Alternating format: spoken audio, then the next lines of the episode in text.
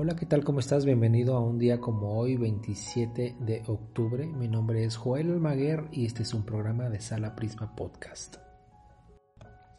El día de hoy recordaremos al poeta escocés del prerromanticismo, James Macpherson, quien nació un 27 de octubre de 1736 y es uno de aquellos famosos poetas llamados poetas del cementerio estos poetas que estaban muy eh, apegados a esas reflexiones, meditaciones sobre la mortalidad, los ataúdes, los cráneos, la muerte, los epitafios, los gusanos, etc. Recordemos, por ejemplo, el cementerio de un monasterio bajo la nieve de Caspar David Friedrich de 1818. Pues bien, James Macpherson es de este grupo y si ustedes pueden buscar su obra, han de percatarse de estas particularidades.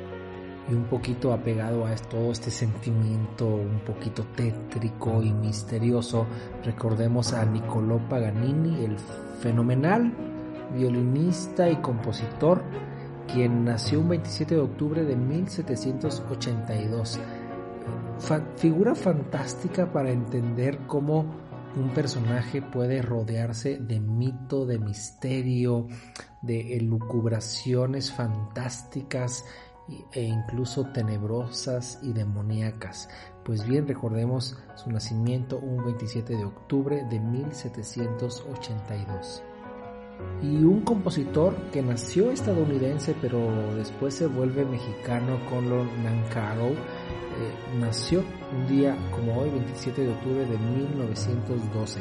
Él usa mucho las composiciones con instrumentos, por ejemplo el piano de una manera mecánica, muy bien planeada, que puede circunscribirse en estas características de composiciones de pianos mecánicos que tienen particulares de, de polifonía muy intrincada, muy complicada y tiempos muy cambiantes, distintos y difíciles de apreciar muchas veces, pero fantástica a la vez.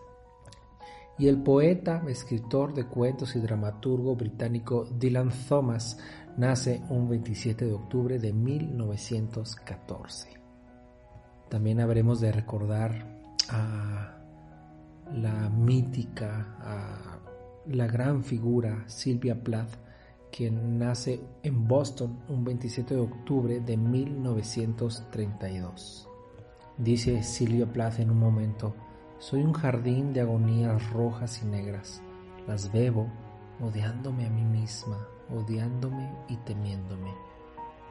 Y en otra ocasión dice, morir es un arte como cualquier otra cosa yo lo hago excepcionalmente bien, lo hago para sentirme hasta las heces, lo ejecuto para sentirlo real, podemos decir que poseo el don. Pues bien, recordemos a la escritora de la campana de cristal, Silvia Plath. Así que hemos llegado al final de un capítulo más, de un episodio más de Un día como hoy. Mi nombre, ya sabes, es Joel Almaguer y te espero mañana. Gracias por suscribirte, gracias por darle like, gracias por comentar. Por favor, compártenos para que seamos cada vez más. Hasta mañana.